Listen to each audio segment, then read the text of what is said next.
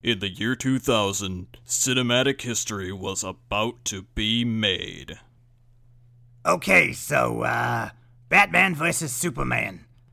Big no. Resounding massive. Couldn't be any bigger no. No one is ever going to want to see that movie. Yeah, you go ahead and shop that around, bub. Uh, these goddamn dumb ideas are making me nuts. Okay, let's uh, see. Uh, Mr. Uh, Lee? Oh, great, not Spike Lee again. Spike Lee, baby! You, uh, well, you've, uh, you've changed a bit. For one thing, you're Chinese now. I'm not Spike Lee, Mr. Producer. My name is Ang Lee. Oh, uh, right. That would explain the whole, um. anyway, what do you do, uh, Mr. Lee? Well, I'd like to tell you about a movie I'd like to make with your studio. Uh huh. That's what brings most of the riffraff through my door. So, uh, what kind of movie are you peddling, Mr. Lee? Another Mallrats movie, or My Name is Earl the movie, or something? That's Jason Lee. I'm Ang Lee. Oh, right, right. I'm, uh, I'm sorry. So many of you Lees in Hollywood. Uh, you must have a big family.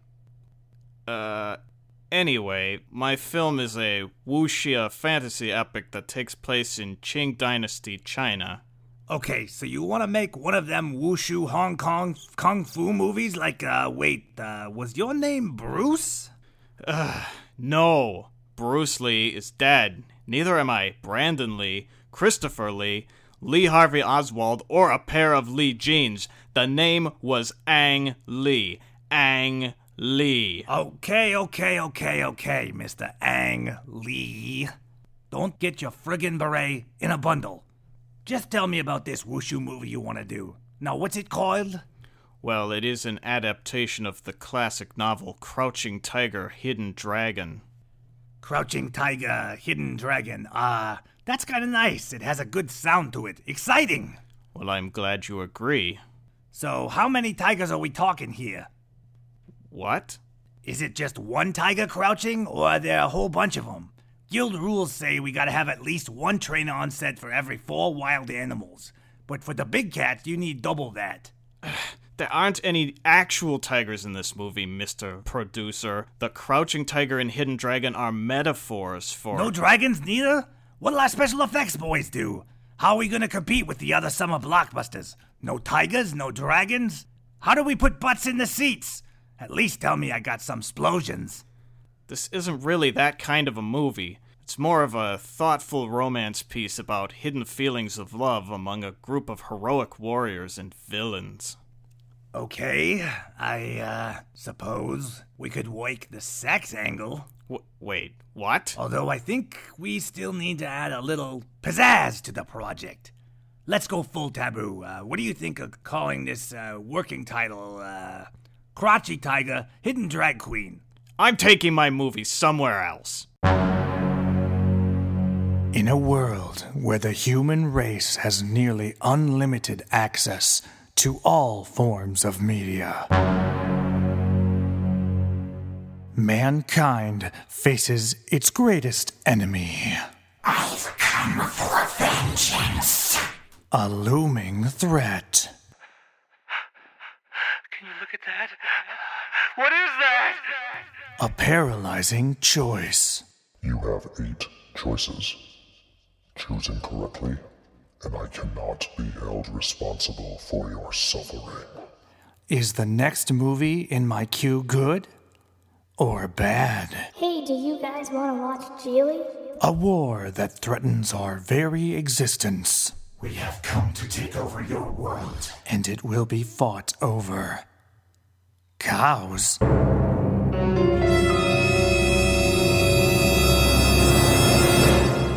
Uh, one podcast dares to make sense of it all, so you don't have to. This is the Sacred Cows Podcast. And now, welcome your hosts. Hey everybody, it's Pete. Hi, I'm Mike. Thanks, disembodied, voice, guy. Say, disembodied voice guy. Yes, Pete? Did you like this movie, Crouching Tiger, Hidden Dragon? Eh, it was fine. A passionate response, if I've ever heard one. Of course, I liked it a lot better when it was called Real Life. You'll probably have to explain that remark. Well, I did a short 400 year stint at Wu Dang. I did not expect that answer. I was working on my mad Wu Tang skills, doing that weird bald in front, ass length braid in the back hairstyle, learning that belly dance move when someone punches you in the stomach. Uh, not that you had hair or stomach at the time. How would you know? I've been keeping up on your mythos, I think. Just keep talking. Anyway, I was never one of the popular students. People kind of steered clear, if you know what I mean. Probably on the count of me hanging out with Jade Fox too much. And telling the other students that they should make a wish and jump off the mountain. Well, if your friends told you to jump off a mountain, would you? Apparently, for a lot of them, the answer was yes. So many of them, in fact, that I graduated as the valedictorian ass kicker in my class of one. Well, that's a charming little story for the future disembodied voice guy wiki page. Welcome to the Sacred Cows Podcast, the podcast where we talk about movies that are 10 years older or longer, at least most of the time. I'm Mike, And I'm Pete. and today we're here to talk to you about the 2000 Ang Lee movie, Crouching Tiger, Hidden Dragon. That's right. A classic of yesterdecade, uh, and I'm sure you all remember it. Very influential movie, and we are going to take a look back at it today to see if it is quite as exciting as everybody found it uh, 16 years ago. Geez, 16 years ago. I know, right? When I look at movies from the year 2000 or 2001, and it, it, that was 15 years ago, I'm just like, uh, geez, this is what old people feel like because I'm one of them. Yes, uh, that DVD looks so grainy. I know, right? it didn't didn't upscan very well. basically what we're going to do here is we're going to uh, first talk about like the history of the movie you know your uh, your facts and, and things about the directors the making of and all that cool stuff uh, then uh, we go into our personal history about the movie uh, then we talk about the the recent viewing experience and any baggage that we have uh, regarding the movie and after that, we spoil the hell out of the movie, and finally, we make a decision as to whether the movie is sacred or not. That's right. And you can all follow along with us at home or in the car or wherever you may be because we know that uh, we, we pick a lot of movies that we hope the vast majority of you out there have nostalgia for. And so we can just kind of take this journey together. So, with that, let's get right into the history of this movie. All right, Crouching Tiger, Hidden Dragon. What do you know about this movie, Mike? Um, not a lot. I know it came out in the year 2000 and was directed by Ang Lee. Uh, it's starring Chow Yun Fat. Yep, Chow Yun Fat. Uh, it's actually a cast of all Han Chinese actors. You've got Chow Yun Fat, who you know has some American penetration, I believe. Uh, Michelle Yeoh, I've seen her once or twice, maybe in like a Jackie Chan movie way back in the day. I'm gonna say this wrong. Zhang Zi Zi. I, I most often see it as Zhang Zi Yi. Zhang Ziyi. Okay, uh, but you will recognize her certainly as the uh, the young Asian actress who was in absolutely everything immediately following this movie. Like she was in everything. Seriously, everything. I gotta be honest, I, I don't remember her in a lot of things, but um, I will take your word on it. And I'm, I know it's one of those things where as soon as I see uh, the movie title or something or the poster, it'll be like, oh yeah, I believe it was immediately following or like uh, contemporary to this. She was in Rush Hour Two. Oh, yes. she uh, she was in the kind of the spiritual successor to this movie. I think it was called like House of Flying Daggers. I Yes. believe she was in that.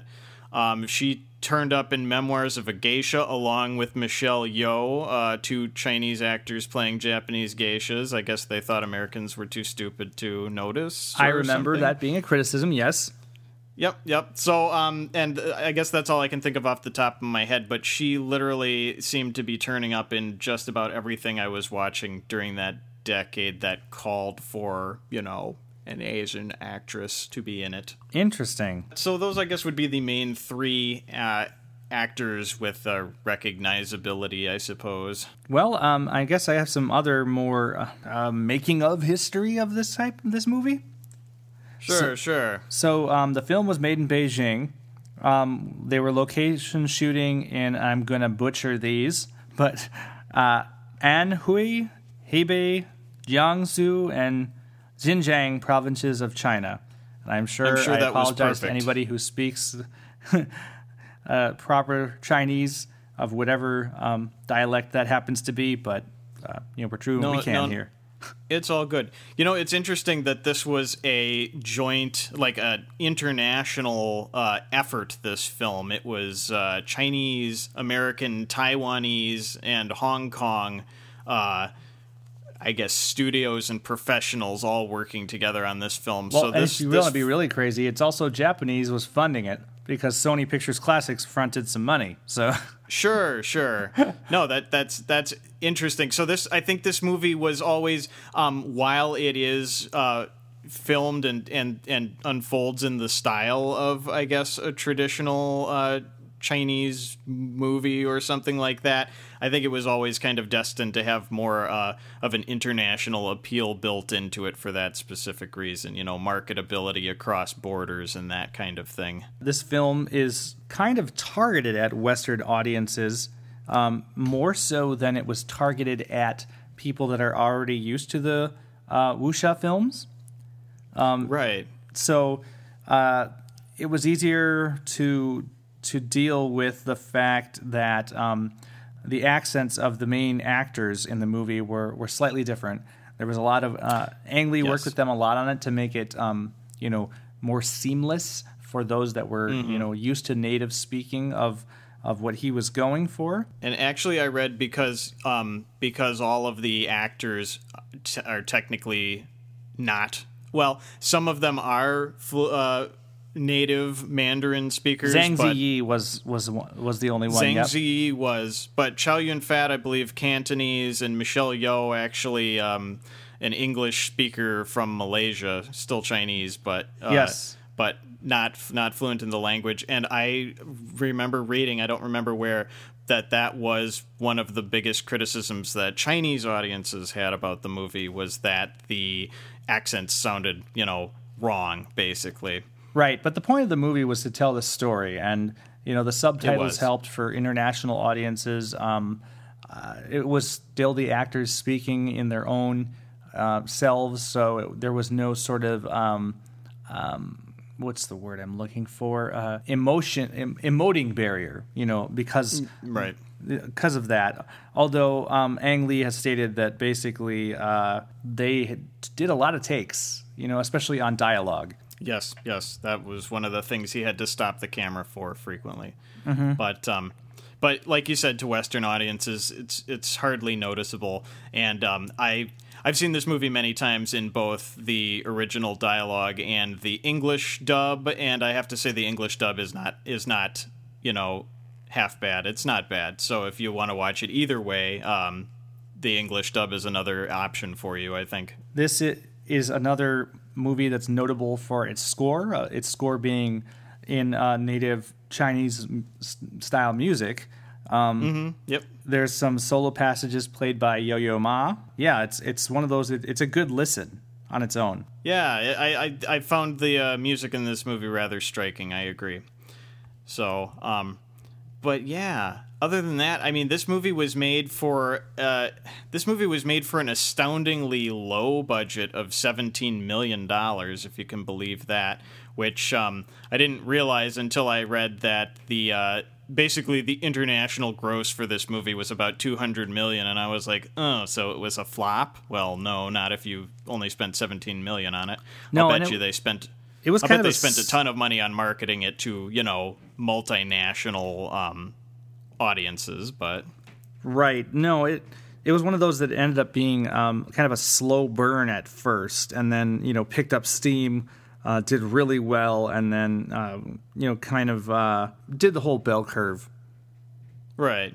And and I believe it remains popular to this day. I mean, we've we probably bought our current copy within the last three or four years, so people are still buying it. I feel like it resides in many people's DVD libraries. Yes, uh, that's how I watched it too. And it's popular enough that they made a sequel to the film um, that's called Crouching Tiger, Hidden Dragon, Sword of Destiny. It's exclusively a Netflix original movie. Uh, it's it's not very well regarded. It doesn't include No, all of the same actors, and um, we probably won't be going into it here because I haven't seen it. Have you seen it, Pete? I, I haven't seen it either, but I did see. I read about it, and I did see that Donnie Yen is the star of it, the uh, the new star, I guess, and I am intrigued to see it just for that reason. Yeah. So, all right. Well, well, back to Crouching Tiger. A little bit more I- interesting history, of course, is that it um, it won an Academy Award, or actually um, several Academy Awards. It won Best Foreign Language Film, Best Art Direction, Best Original Score, and Best Cinematography. It was also nominated for uh, like Best Picture, Best Director, Best Adapted Screenplay, Best Original Song, Best Costume Design, Best Film Editing. So, yeah, Yeah, this movie definitely uh, garnered some notice from the various award bodies out there, agencies for movies. Um, it's uh, it's an artistic movie. It's uh, drama, and um, yeah, it's not sci-fi. So they, they decided they would take a look at, at it based on that. I think. And um, it, it, it did well. It did very well. And it continues to be a very influential uh, foreign language film in the United States. Uh, perhaps one of the most influential foreign language films, uh, period, in this country. So it's something. Hmm. All right. So, uh, Pete, do you have anything else about the history of this film? Oh, no, no. I think I'm ready to talk about personal history. Well, let's go to it then. Tell tell me about it. Uh, personal history. You know, I remember seeing the first time I saw this movie, I was called into somebody's dorm room to check out their yeah to check out their awesome sweet audiovisual setup of a flat screen tube TV, a flat screen tube widescreen TV, and like all of these huge stereo components for sound and stuff like that. And the movie that they decided to play to show this off was uh, Crouching Tiger, Hidden Dragon, and I don't remember much about that TV other than a flat tube TV. Uh, in this day and age, would just be ridiculous. But um, I just remember thinking, "Wow, probably. Yeah, yeah," and I was just like, "Wow, this movie is incredible. Never seen anything like it. The uh, the wire work was something I'd never seen before. The fighting, you know, usually a, a sword fight in a movie is like you know two people with these paper or these like paperclip thin rapiers just kind of doing the same motion over and over again. and this was like actual fighting. It looked really good, in my opinion. This was the same year that we would get our, our Lord of the Rings on. Actually, yep, absolutely, absolutely. Is it? that was that was one year later actually, but it was you know same era. So yeah, this was more the, the one of the very first good sword fighting movies. You're right. right. And I remember after this movie came out, all of a sudden, um, every movie that had fighting in it had like this this choreography director. Uh, like they, they would make a big deal about that, like no, starring the choreography by the Crouching Tiger, Hidden Dragon master, you know, so and so, and um, this this style of fighting, uh, camera fighting, and wire work became very popular in the industry right around this time. So Well, I mean, this was also a year after The Matrix, so which was you know widely considered to be one of the the first good movies in Western release of, of actual decent fighting. Yes, absolutely. Yeah, I agree with that totally. So this was just like, well, you know, plus I've always I've always been kind of a sucker for kung fu movies and that kind of thing. So this was just like right up my alley at the time. Okay. So, Mike, Mike, your history with this movie? I have to admit, I I um I own the movie and I watched the movie once on my DVD player, and I think I watched it with my friends on like uh probably we did a movie showing thing at the dorms at my college where me and a bunch of other guys there was a giant um projection TV, you know, Sure. like they used to make. Um, Right. No, yeah, all the, uh, or many of the dorms. We went to the same college. Many of the dorms had these in their uh, like uh, Basement. communal rooms. Yeah. Yeah. this was in the basement of, of one of the halls, and we put up signs around campus, and we had that and like a bunch, three or four other movies, and we would do this once a semester, and we would just people would come in, and we weren't like a campus organization or whatever. We'd just I'd just hook up a laptop to the TV because my laptop could output, and that was so cool. And then Yeah. uh, we would watch movies like twelve hours straight. Watch movies over S video or whatever. Yes, kids. Uh, we used to have to, you know, finagle these kind of things because DVD players weren't just sitting around everywhere, and well, no. streaming didn't exist, so computers. Yeah, used- you can just stream high definition uh, content on your phone. That was not a thing. You had to plan to show a movie somewhere, really. So, Yeah, you're like, let's sit down and figure out the logistics of how we're gonna do a movie night. Exactly. so I ended up uh, buying the DVD because it was um, probably 2001, and uh, the DVD Okay. copy I have is a Blockbuster video copy that uh, you know back when they used to exist, they would sell, they would order a bunch of DVDs right for release, and then they would sell some a couple weeks after release for dirt cheap, which is probably part of the reason, among many other reasons, that they're out of business. Uh, the first reason being Netflix exists.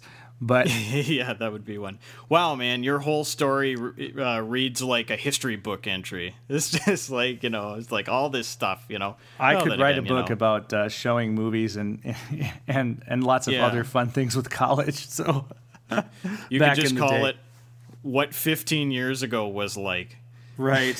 or something like that, right? the the, the non golden age of showing movies.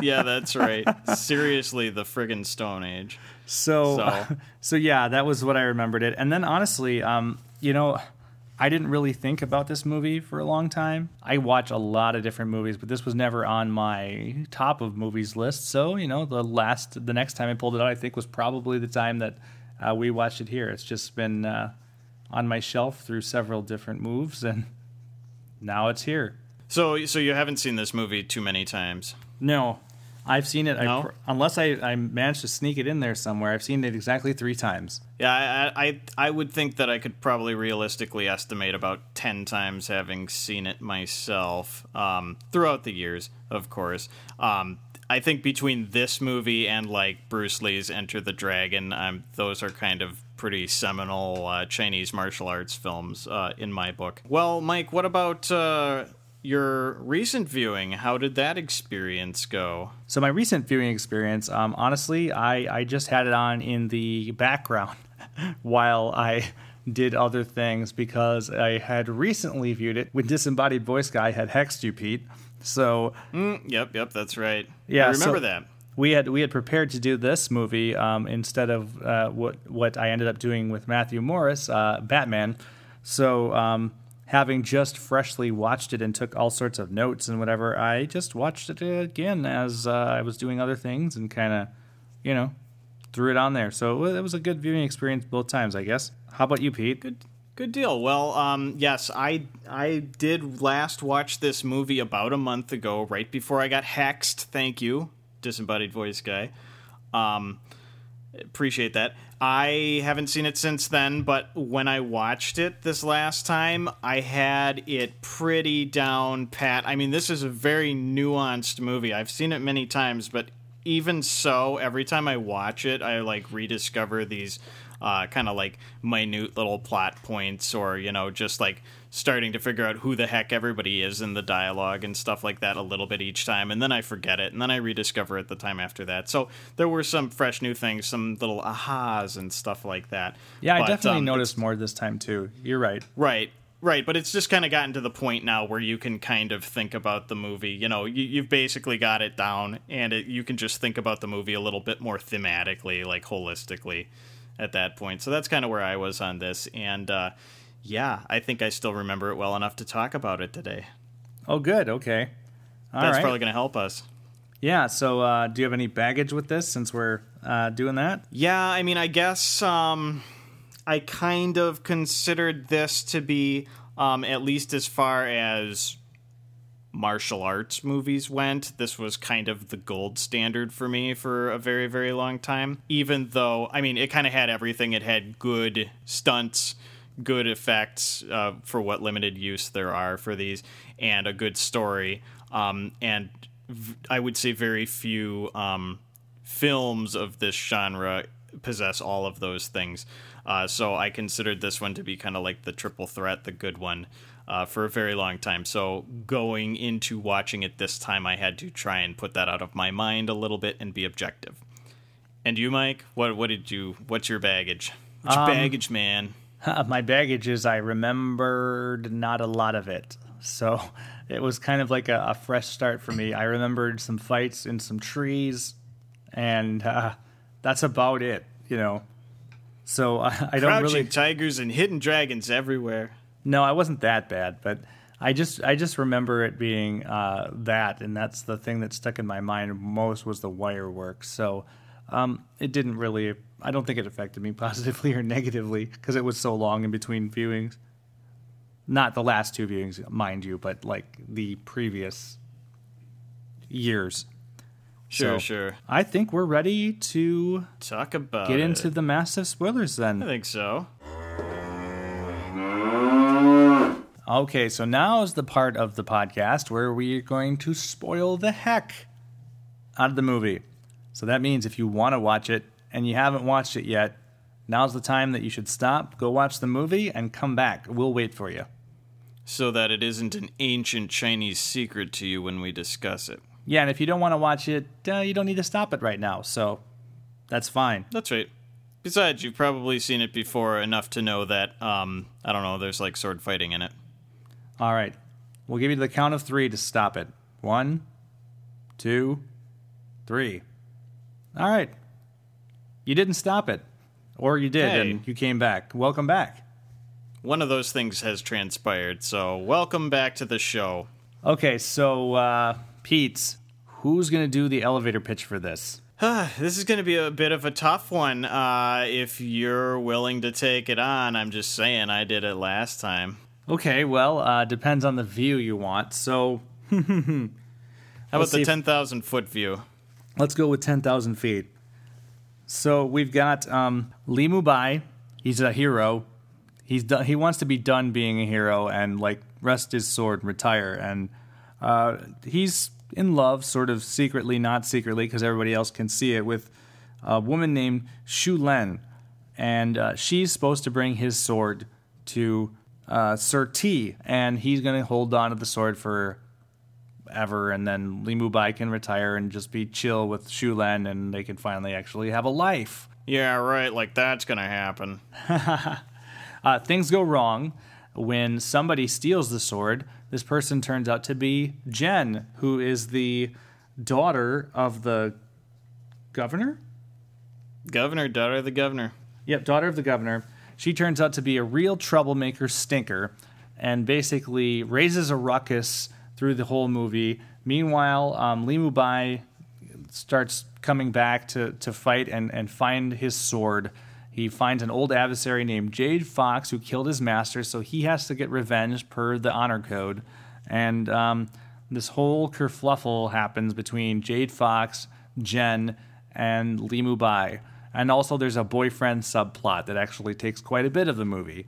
Um, at the end of the movie, Li Mubai dies uh, because of poison darts from Jade Fox, and Jade Fox uh, dies by Jen's hand because she was sort of Jen's teacher, but not really.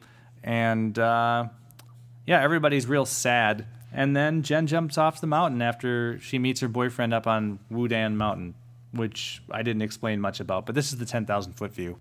Yeah, for her too. All the way down. Jeez, you spoiled it, Mike. God. Oh wait, we were supposed to do that. Never mind. Uh, yep, that's a pretty good. Uh, I mean, hell, considering all of the stuff that happens in this movie, that was a very serviceable elevator pitch. Well, you know, I'm trying to trying to keep it, yeah, as an elevator pitch. God, I, I have no idea how how Ang Lee actually pitched this movie. To tell you the truth, Uh, he probably said, "Oh, you know, it's a uh, it's a sword fighting movie," um, which um, really is what I think a lot of people remember about this movie: the killer badass fight scenes all over the place, right? Oh yeah, I mean, yeah. then that, you watch the movie, and those are kind of few and far between. it is a lot slower than uh, my Mm-hmm. mind gave it credit for. Yeah, or or just longer with less happening in it. How long was this movie? Do we know? Uh, it's like two hours and some change. Two and some change. I mean, you know, f- for a, a modern movie, that's not absurdly long at all. But it it did feel like um, I don't know. It just felt like it went on, and they didn't uh, they didn't necessarily cram a whole lot in there, other than you know dialogue where you had to like have a characters who's who chart kind of with you. Oh yeah, and that that was a there's a lot of characters going on. This this seems like the structure of it almost um, is episodic. it does definitely have segments certainly. Um now this movie is full of you know crouching tigers and hidden dragons you know it's like every yeah that's right the titular line right there. Everybody has uh you know there's just all these like normal people walking around seemingly normal people walking around but each of them has like this secret you know awesome skill and like great wisdom about themselves or whatever their personal trait and characteristic is. It's just all a bunch of very, you know, stealthy, secretive type of relationships. And as you learn more about each of these characters, it seems like it kind of.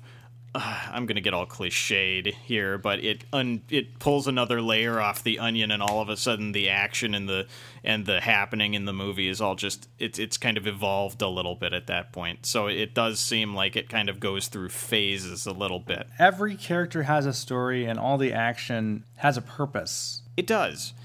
Uh, the purpose being, of course, to move the. Well, actually, does the action really move the story along? It's really all of the talking that happens, the talking and what people are doing uh, between fights that Right. kind of, uh, you know, moves the story along. And then it seems like things come to a point where there's an action sequence, and then that happens in a burst of those crazy like you know chinese timpani drums that really get your blood flowing and then all of a sudden it stops and yeah that, that's that's the power of the movie or the music there Right.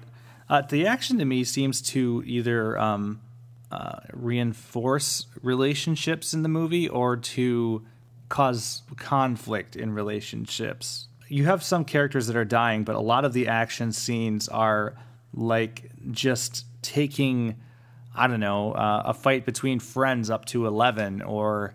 Um, Right. You know, establishing that somebody is a student and somebody is a teacher, stuff like that. absolutely exerting dominance um, or proving that your mastery of your skill is greater than your opponent's basically um, i was wrong to say that the fights don't really accomplish everything because it seems like someone to- like so- the green destiny changes hands at the end of like almost every fight um well, I might have my facts a little wrong there, but like that green destiny gets passed around all over the place.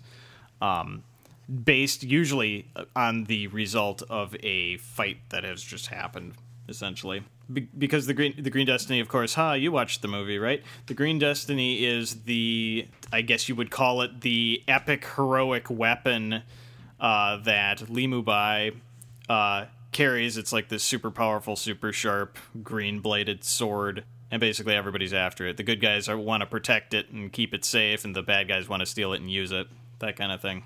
Although I think bad guys in this particular movie are are sort of uh, there's not really there's there's bitter people there's there's sad people they're not bad like evil like I'm going to use the green destiny and take over the world you know it's not that kind of Well- bad Well, everybody wants it for a different reason, or doesn't want it for a different reason, I guess. Um, um, like Li Mubai, it's his sword. He doesn't want it anymore. You know, he's used it to um, find and bring criminals to justice his whole career, and he's done with that now. Like like you said in your pitch, he wants to get with Shu Lien, and I think she's te- she's tempted by it, but she won't use it out of respect for her friend. the other people who want it uh, I mean Jen wants it because she's frankly she's a little brat Well, She's you know, she's she's, she's very rebelling. powerful. she's she's rebelling. She's very powerful because she is studying the stolen, you know, martial arts manual from uh, Wudang, Wudang. and yeah, Wudang, uh, which Wudang, incidentally. sorry. it- that's incidentally where uh, the term Wu Tang Clan comes from. By the way, There you go. um, yeah, absolutely. Um, and she, I think she thinks that the Green Destiny is what's going to be her, like, you know, that's going to be what kicks it up to 11 for her. You know, she's good now with a regular sword. She could be really good with the Green Destiny, according to her. You know, uh, the other bad guy is Jade Fox, and that's, uh, like you said, a, a kind of a jaded, unhappy woman who just wanted to, you know, she wanted to be one of the good guys, but they wouldn't have her basically, and so she decided to Because she was a woman. because she was a woman, right? And uh, she's the one who decided to kill Li Mubai's master, steal the martial arts manual, and try to be the best herself. And she, she, I guess, couldn't quite, couldn't quite cut the mustard. She doesn't really want the sword, though. She just wants like to continue to get revenge on everybody, basically. Right. She she she was wronged and wants to take over the well, not take over the world. Wants to take it out on everybody and doesn't really revenge is her only goal. Well, that's true. But then again, uh, it seems like revenge is the hero Li Mubai's only goal too. I mean, he's been following Jade Fox for who the heck knows how many years. It's probably decades. Um, hell, maybe she's just trying to get the hell away from him, or like just put an end to him finally after you know decades of fighting. You know, because like she's been a target ever since then. It it uh, does call into question, you know, who is good and who is bad. Um, in this instance, obviously, uh, it seems like um, by the end of the movie, Li Mubai has a, a change of heart, especially dealing with um, Jen and how good she actually is. You know, he's like, oh my God, this girl is so good. Okay, I can see why maybe women could be great swords people. Um, even though, you know, uh, Shu Lien is obviously a super great swords person and uh, martial artist in her own right. So he should have had that thought all along. And I don't know why maybe he wasn't like, hey, master, uh, this Jade Fox person, maybe you shouldn't, you know, maybe you should actually teach her, you know, or something. But Right. Well, I do get more of a like a, a peer uh, vibe from Li Mubai and Shu Lien, whereas I think Li Mubai is viewing Jen as a potential uh, disciple. yes. Yeah, absolutely. Um, which is something that he probably hasn't, you know, he's spent his whole life trying to avenge his master. That, you know, he's like, hey, wait a minute, I could be the master. All right. it, it's the one thing that has sort of like it's tugging him the other way, saying, "Hey, you know, maybe I shouldn't retire. Maybe I can be the master now." Hmm? I can tell you who this movie thinks is a bad guy, though, and that is due to um, the use of poison. Uh, Jade Fox heavily uses poison as her fighting style, I guess you could say. Uh, poisoned needles, specifically, and Poisoned the- weapons. Right, yeah, poison weapons. The use of poison in, um, I don't want to say Chinese culture as a whole, but maybe like in warrior tropes, Chinese warrior tropes, is that you're just a coward if you do that because you can't like fight with your own skill. Basically, you're relying on a, a, a trick. Basically, Yeah, I think that's That kind, kind of, of worldwide. It's sort of the same thing. That's one thing that permeates uh, warrior culture. Yeah, absolutely. Yeah, right. Yeah, right. You're not you're not uh, exerting your dominance over somebody through martial skill. You're like sneakily poisoning them, basically. So, um, but there's there's a lot of talk about poison in this movie, and of course, um, the main character Li Mubai dies when he gets one tiny little poison needle in his neck in the final battle, where he easily and handily defeats Jade Fox. Uh, you know, in a blaze of you know bladed glory. It's uh, it, she didn't have a chance, but uh, no, she didn't have a chance, but she could at least kill him. You know, in the end, basically, right? uh, using that using that poison. So yeah, um, and at poison, he's talking about uh, Jen becoming a poison dragon uh, as he sees a girl who you know has the potential to be a good and great hero, like um, he is widely considered to be.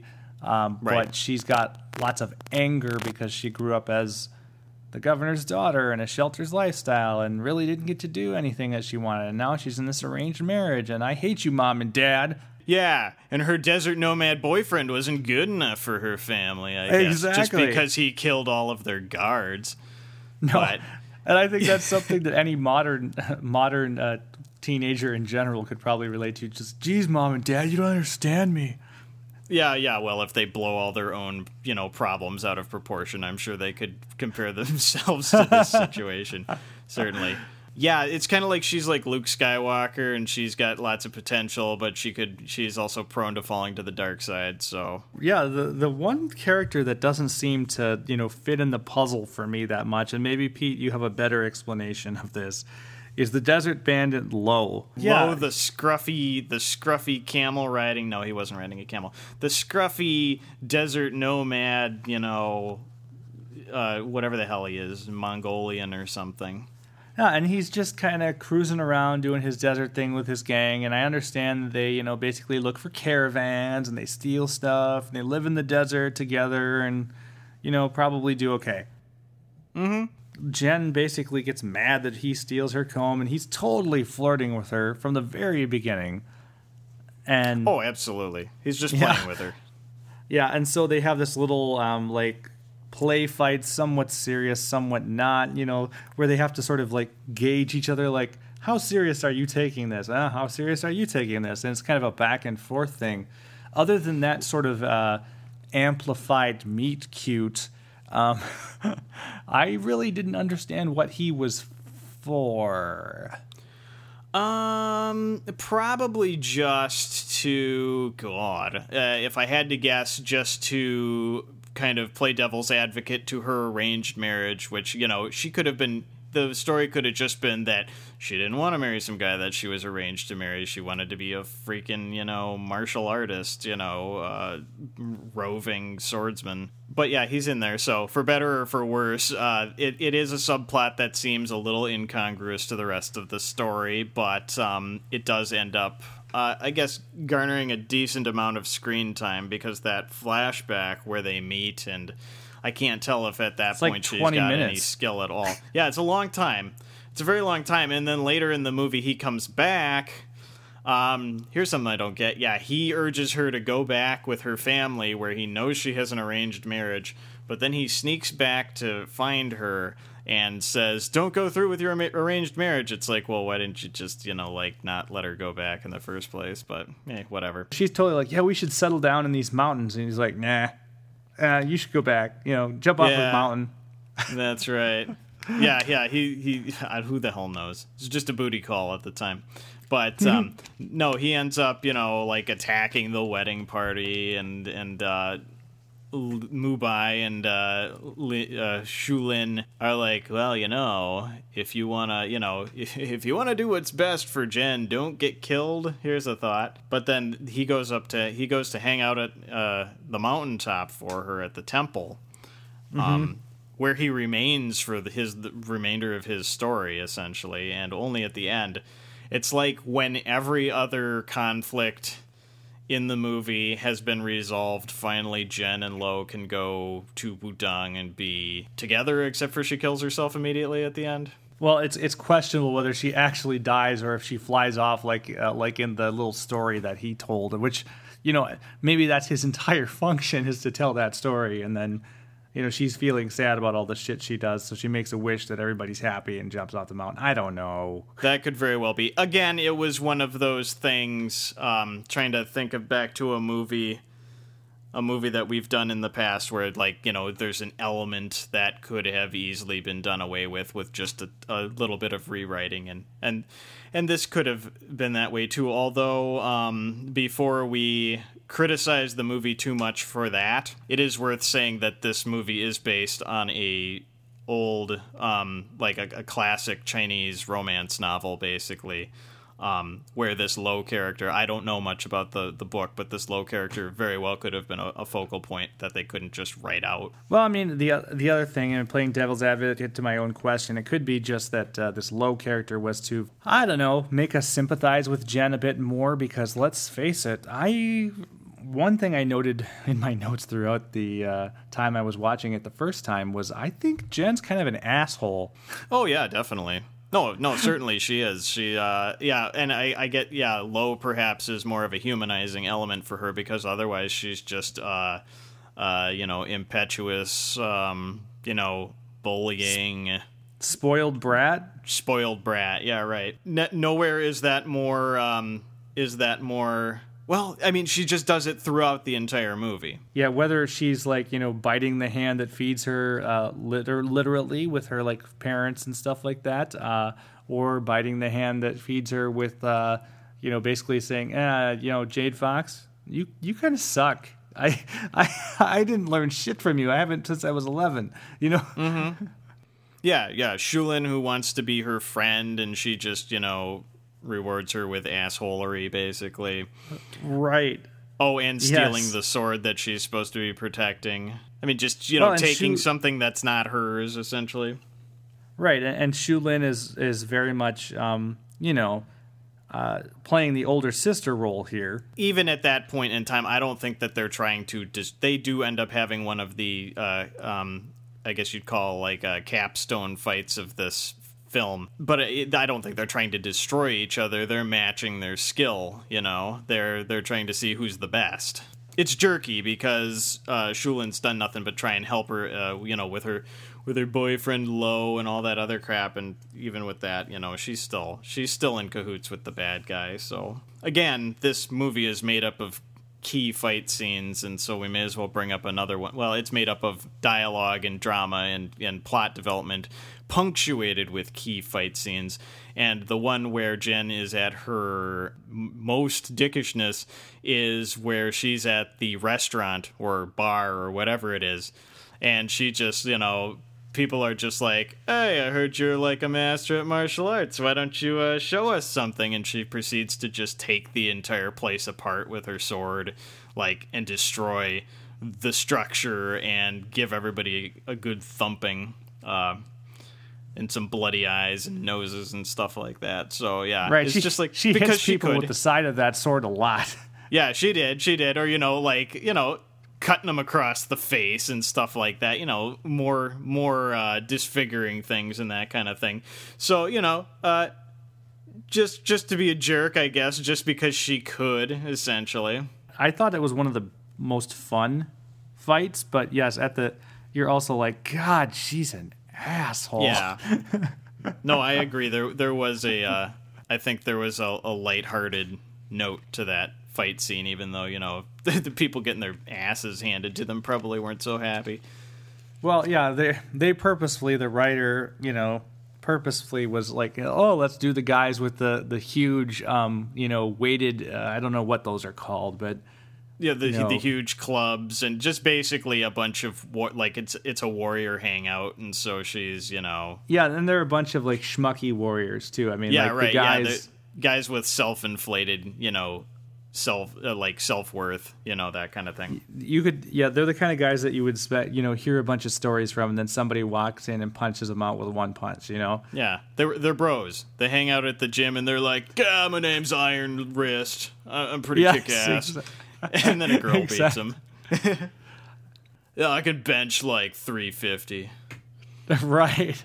And the end of that fight fight scene after she's gone when Li Mubai and Shu Lien come over they're like uh what happened? And like then they just become the most whiny uh, she was so rude you know? Yeah, yeah, they're like, uh, uh, oh, we were just minding our own business when she sucker punched all of us, right basically. and they're like, the only "Uh-huh." person I can really feel sorry for in that room because they kind of, kind of like, I guess asked for it was uh, the restaurant owner who's just like, oh, my my restaurant is destroyed.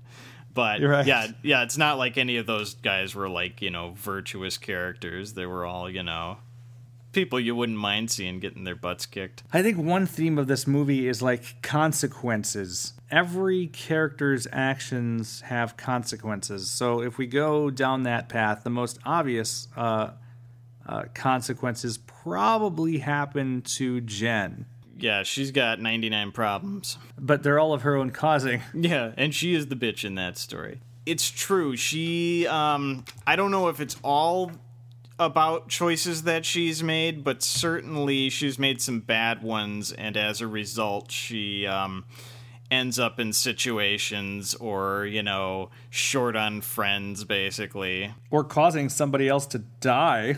Yeah, right. Lying, stealing, asshole. By by which you mean Li Mubai's death is essentially her fault. That's what I'm getting at. Well, it, it was, but it, you have to remember at this point, uh, Jade Fox had fully turned against Jen, and in fact was poisoning her to keep her, you know, sedated in her cave. I think by the time the end of the movie rolls around, Mubai and and Shu Lien are essentially on a rescue mission. I think to try and get her because again, Li Mubai thinks she's she's good, you know, pupil material essentially. So she's she's going to be she needs to be rescued from her poisonous influence. Well, wasn't uh, wasn't Jade Fox coming back to kill Jen? Jade Fox realized that Jen um, not only was surpa- surpassing her in skill, but was hiding that fact from her, and uh, Jen was starting to get all too big for her britches with her, pretty much, and so she really resented the fact that um, that that was the case. And I think her her plan was yes, that she was gonna give her the old poison needle treatment. That's her thing, I guess. Yeah, hey, hey, man, if you've got a if you got a shtick, uh, stick with it. Especially when you're like a very two dimensional character. So yeah, at the end of the movie, the only one that you really know, s- two people that you know survived are are Shu Lien and uh, Lo. Yeah, that's the only definite people. Uh, Shu Lien, of course, going on to reprise her role in the second movie that we're not talking about. But um, yeah, um, yeah, not too many people live to fight another day in this movie. This is one of those like battles of attrition, I guess, where like pretty much everybody gonna dies at the end. I was mentioning to you, Mike, that in uh, this is from my sister in law who lived in China and saw a lot of movies during that time and said that a common theme in that medium of storytelling is that if you die in a movie, you deserve it, basically. And if you're like good and just, you'll live like at the end. So like whoever's dead at the end is was a, a not good person for whatever reason, and whoever lived was a good one, sort of. And um, I think that that's it's tr- true that uh, especially um, Shu Lien seems to be a character who is almost completely without fault. I mean, she's selfless. She um, is okay with the fact that Li Mubai basically um, squandered his life on revenge instead of you know doing the right thing and getting with her. Basically, um, even at the Right. end, she's trying to help the character who's been nothing but an ass to her the whole time. Yeah, she's just kind of she's like a white knight basically. Um virtuous, very virtuous character. A paladin. Yes, yes. Whereas Li Mubai, who we consider to be like the ultimate good guy of this movie, he does die at the end and he's killed um he's killed by that poisonous needle and perhaps that was a result directly of his um uh uh van- his uh overconfidence that he could defeat Jade Fox, which certainly he did. Um, but also just the fact that he, instead of doing the right thing, instead of living the life he was supposed to with Shu Lien, he spent 20 or 30, we don't know how many years, just, uh, you know, seeking um, revenge masquerading as as justice to all of these criminals and that kind of thing when really his one goal in life was just kind of like a, a suicide revenge mission i guess uh, what it what it amounted to. So to make of that what you will make of that what you will. Even at the end with his dying breath he's saying that he did it all wrong. He spent his life doing one thing when he his heart really wanted to do the other thing basically. Jen's is probably more obvious then, uh, if we're going that route. Um, we do. Then again, she again probably died since she probably she i mean i don't know. It depends on what you're willing to uh what conclusion your mind can draw of that right. She doesn't appear in the sequel, so yeah there you go although she was approached so i don't know if we can take that as anything her sins are very laid bare, just kind of basically being an asshole and you know causing the destruction of all these people's lives. And at, at the end of the day, um, she's the one who finally realizes all that guilt for all these other things, these events that she's set forth. and so she jumps off the mountain. But wait, why did Jade Fox have to die? I don't know if we need to explain that one. that, that was probably one we were going to gloss over. All right, so I don't know. That's just one theory of, uh, I guess we could ge- be general and say Asian filmmaking. Although I happen to know Japan and Korea have very distinct cinematic traditions that maybe that doesn't apply to. Well, I don't know. I mean, I had gotten, a, I'd asked people on uh, on Twitter today um, um, some things that we want to talk about, and uh, there was some some some funny responses, like talking about uh, how does this relate to Beverly Hills Ninja? Oh, they're like the same movie. yeah, exactly. um, and somebody said that we need to talk about, uh, you know, Crouching Tiger, Hidden Dragon, or else we'll be sued for false advertising. But the one question that was actually a serious response is was um, from uh, at Craig Hart. He was asking, "Does a Western does a Western education perspective change the viewing experience? Am I missing a cultural details?" I, I think that a Western education definitely gives you just a different perspective about life, most likely, and also we have a different set of values than what would be considered traditional Chinese values. That being said, so like when you watch a, a movie, uh, a, a Chinese movie, things are going to be you're going to get something different out of it than a, a native Chinese audience. Well, that being said, we said it before. This movie was targeted at Western audiences, and as such, they um, put some effort into expanding the uh, the female roles in this movie because really, it's it's very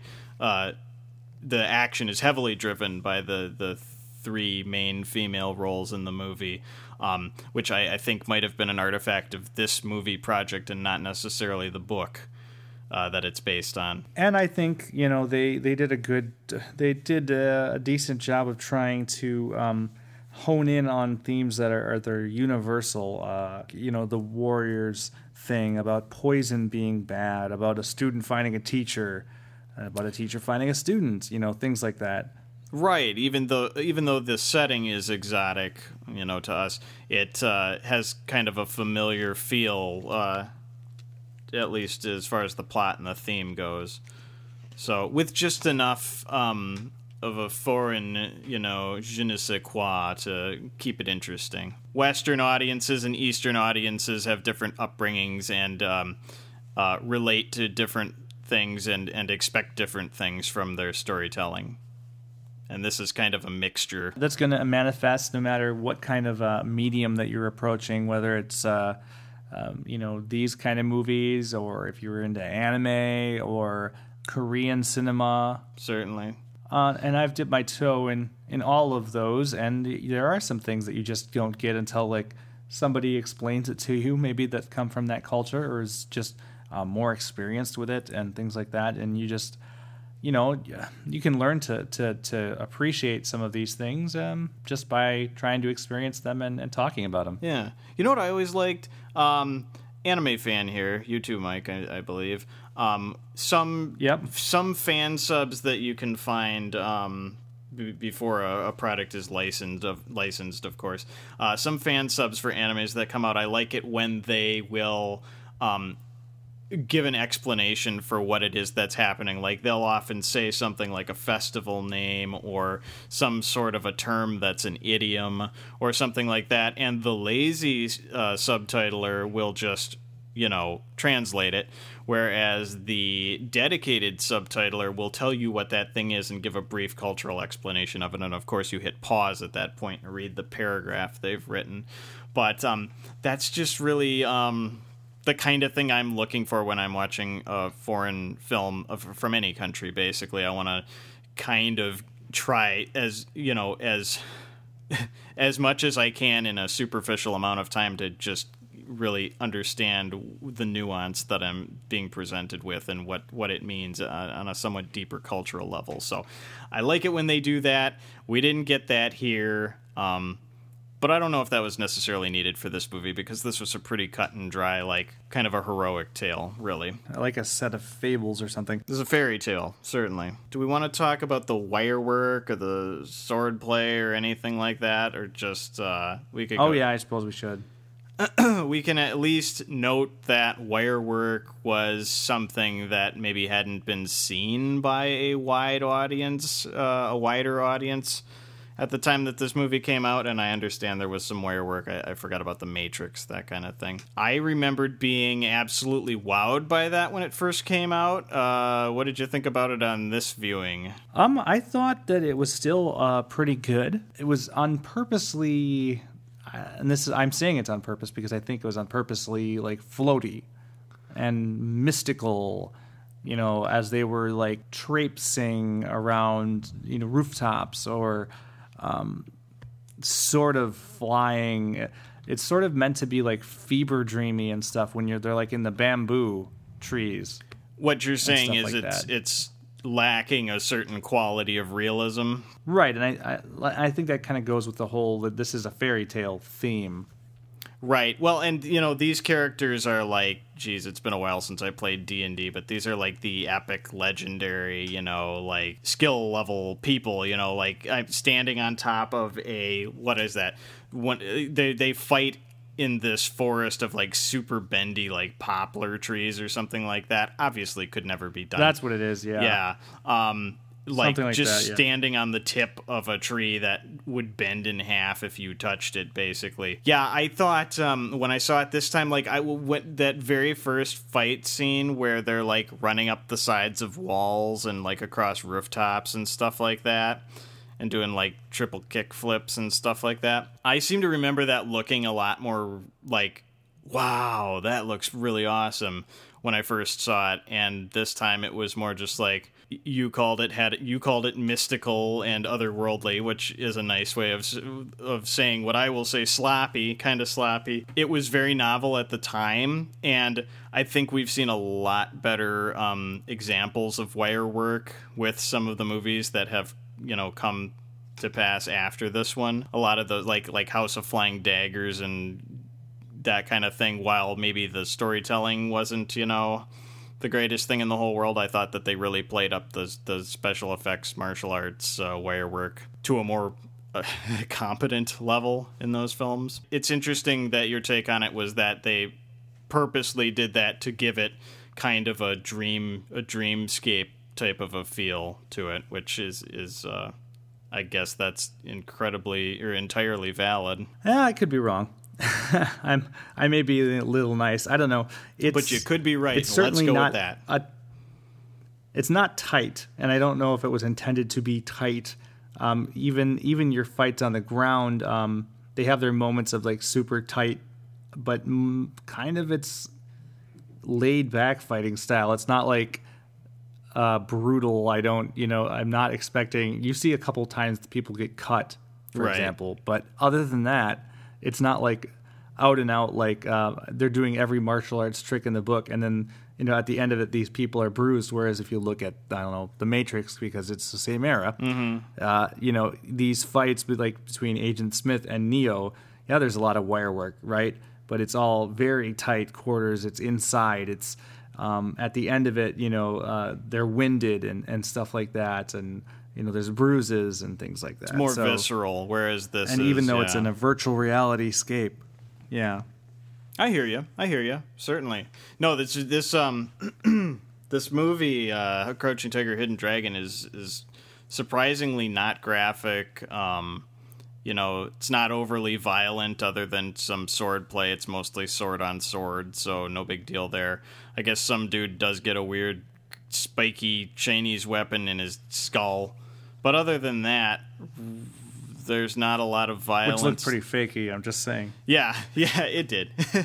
Certainly. I was showing my son some of the fight scenes in this movie because I was just like, hey, look, people clanging swords together in a very, you know, flippy, like you've never seen anything like this uh, before type of. Well, obviously, you haven't seen a lot of things at two years old.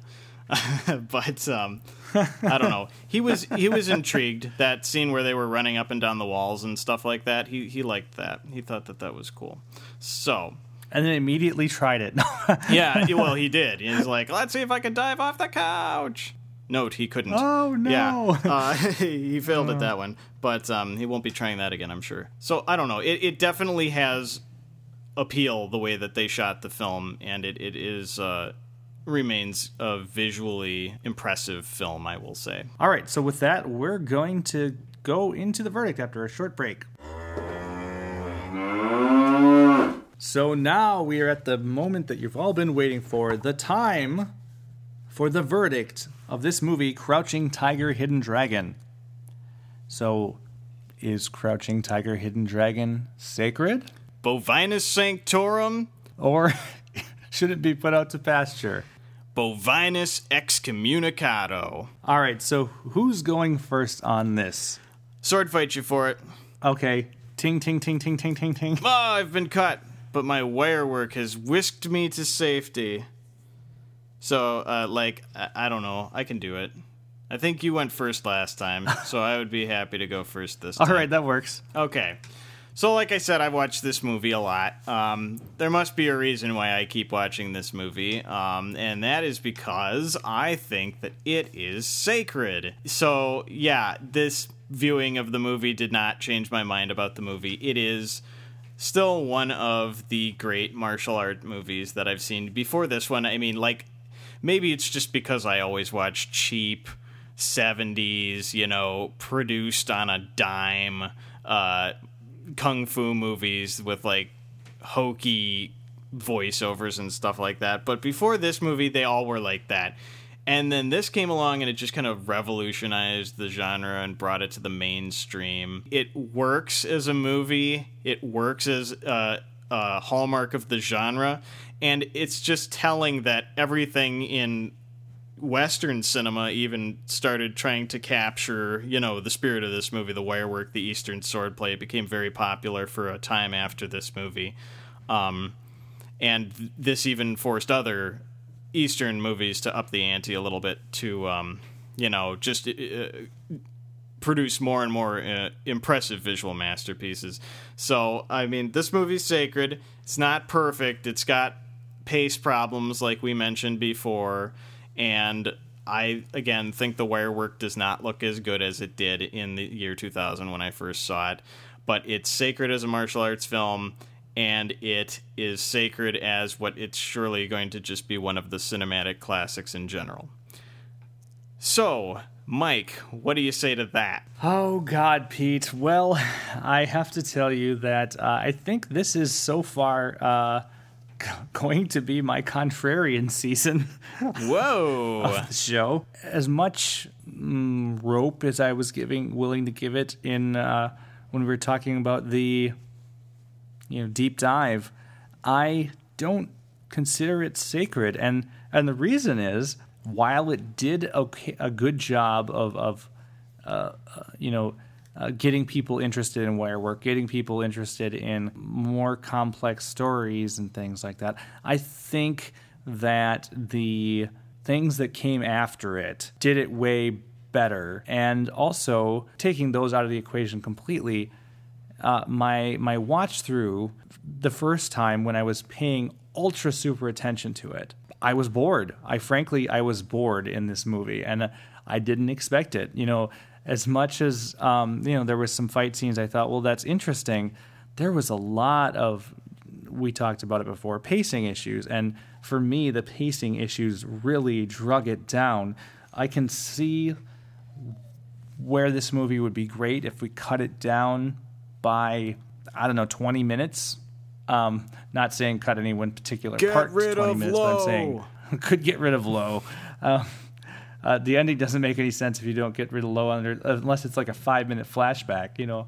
Um, but yeah, it was to me it was I got bored. I got I didn't it's just like there's a, there's a lot of, of things that didn't matter to me as much as um, as as I thought it would, and uh, that was the thing. The second time, I had a better experience because I wasn't paying that much attention. You know, uh, comparatively, it was just refreshing it to make sure it was fresh in my mind for us to talk about it here. And to me, that was more enjoyable was having it on as background noise. And they're like, "Oh, there's cool fight. Okay, bye." You know. Uh, I understand it's important, much the way The Shining, um, which I was completely surprised by that verdict, uh, is important. Uh, I don't feel like um, if you're not a super fan of the genre, you necessarily need to see it compared to some of the other movies that have came after it or way before. I'm just so angry I can't even speak. No. Really? If you have to see if you have to see one kung fu movie, watch Enter the Dragon by Bruce Lee. If you have to see two, oh, watch this one. That's my thought. That's my thought. I don't disagree with with Enter the Dragon. I, I would never even question that one. Damn, which means no Enter the Dragon. I know I've seen that soon. one way more times than this. Yeah, yeah, that's true. and um, and and they're definitely two very different movies from very different eras with very different target audiences and and and all that kind of thing. I I can't help but wonder if my verdict on The Shining would have been different if I'd had any sort of history with the movie. Um, it, you know, nostalgia can die pretty hard. This movie I've seen many, many times, and I just I felt like nostalgia, whatever, it it, it still worked for me. But then again, I do very much still like this style of um, storytelling and this. Well, this I didn't say it was a bad movie. No, no, no, no. Certainly Um, I, I said it was a movie that could be shorter, and I not required viewing. That's what I heard. that's what I that's what I'm saying. Well, okay, okay. You know what? You know what? I respect your verdict because I know that you uh, like harmony, and this um, it was probably difficult f- to make the decision to create utter discord between us. Yeah, I, I didn't I didn't make the decision in a vacuum. I honestly thought about it, and it's like, oh man, it's you know, it's one of those. This is kind of a sliding scale, man. It's always a sliding scale, and it's easier to to pick when we have three people. And I was still surprised by The Shining when we had three people who agreed. Yeah, that never happens. It's a sliding scale for me, and if we, um, you know, uh, I'm trying to be consistent with uh, you know things I've thought in other movies, and honestly, if The Shining doesn't get it, then to me, this doesn't either. You know. Sure. All right. Well, I guess this movie, Crouching Tiger, Hidden Dragon, is 2016's uh, National Lampoon Vacation in that we failed to reach consensus on it. It is neither sacred nor unsacred. It could be just like 2015's uh, National Lampoon's Vacation, where uh, one of us ends up changing our mind and flipping, and uh, then it changes categories during our year in review episode. But you'll have to keep listening until that happens Yeah, in order yeah. to find out. Who knows? I'm going to make Mike watch this movie every week until he loves it. Pacing be Oh damned. God, let's talk about a Clockwork Orange. Don't worry, I'll make the uh, I'll make the Mike cut of the movie where it's just the fight scenes and no Lo, and um, all of the dialogue will be very summarized. it's a it's a forty five minute movie. You Can't beat that. Okay, I stop it. I know I'm mischaracterizing You know I love your Breaking position, Bad, but man. That's like a relief. six, that's a 62 hour movie. So right. uh, all right. Well, why don't we leave it at that? anyway. All right, let's let's get to the wrap up. All right, so that has been our review of the 2000 movie Crouching Tiger, Hidden Dragon. Uh, any final notes or digs at me? no, I've said everything I need to say. then I think it's time to to to talk about our Feelings. uh, next couple oh no, episodes. next couple episodes. All right. That- What's coming up for Sacred Cows next, Mike? Uh, for the next episodes of Sacred Cows, we're going out of Oscar-winning territory and into uh, Batman. More Batman territory. again. you know, there's been talk on on our Twitter stream and, and, and in chat rooms and things I've been in, just like, hey, uh, you guys reviewed Batman. You know, when are you going to get to the rest of them? And uh, maybe make a shoe mockery out of Oh, things you know as we well. will. You know we will. Um, almost certainly. So, uh, And, and pending any hexes or, or any other uh, stuff, I will be present for those Batman movies in all their glory. So our next episode after this that releases on 6-1 will be Batman Returns with special guest uh, Alex Cater, aka Happy Puke. Woo! That you may know from his uh, SHU podcasts and uh, other shows that he's been on. So that'll be fun. and he also is the one who designed our logo. And then we've also got on 615 uh, Batman Forever and Batman and Robin double feature episode featuring Josh from Cthulhu and Friends. That's Josh Gentry. Yeah, at It's Probably Josh. He's been on before. He has, and that's going to be a real treat. Not necessarily because we have to watch the Schumacher films, but because Josh is a cool guy. We will probably be making lots of fun of these movies because I'm guessing they're not necessarily going to stand the test of time, but we may find otherwise. We'll, uh, we'll have to find out. So maybe those hyper sensationalized toy commercials that they masqueraded as movies will have aged well. Who knows? Peeking a little bit forward past then, um, we've got an episode on Ghostbusters, Ghostbusters 2, and then a new Ghostbusters panel coming out shortly after that movie comes out.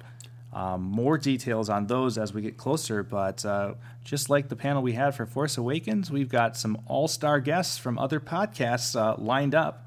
And so we're just working out the final details with that, and we'll be able to share it with you as soon as we can. It's going to be super awesome. Yeah, you've got the next one, two, three, four, five, six, seven movies.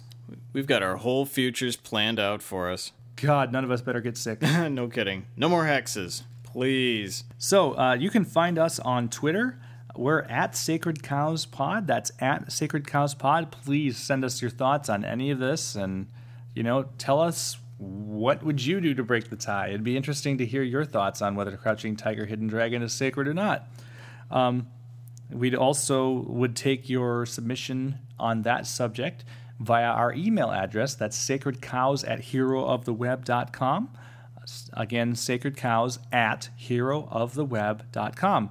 And you know anything else you want to talk about if you want to give us movie suggestions on either of those channels if you want to tell us just how wonderful we are um, anything you know we'll take it. Uh, you can also find me on twitter. I'm at white morph.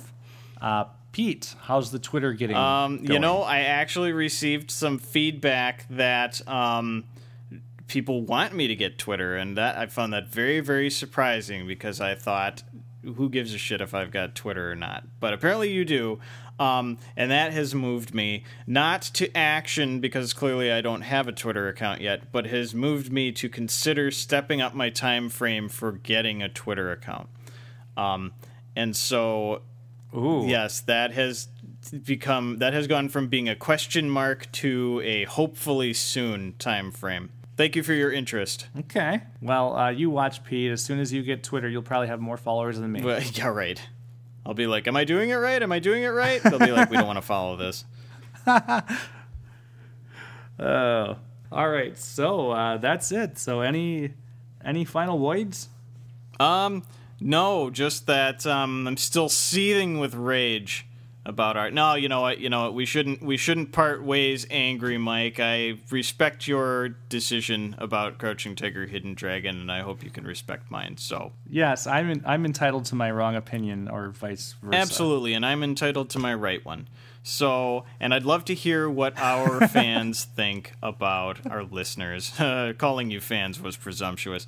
I'd like to hear what our listeners have to say about this too. Please vindicate me, everybody. Have a good one, everybody. Yes. We'll see you next time. Catch you for all the Batman action next time.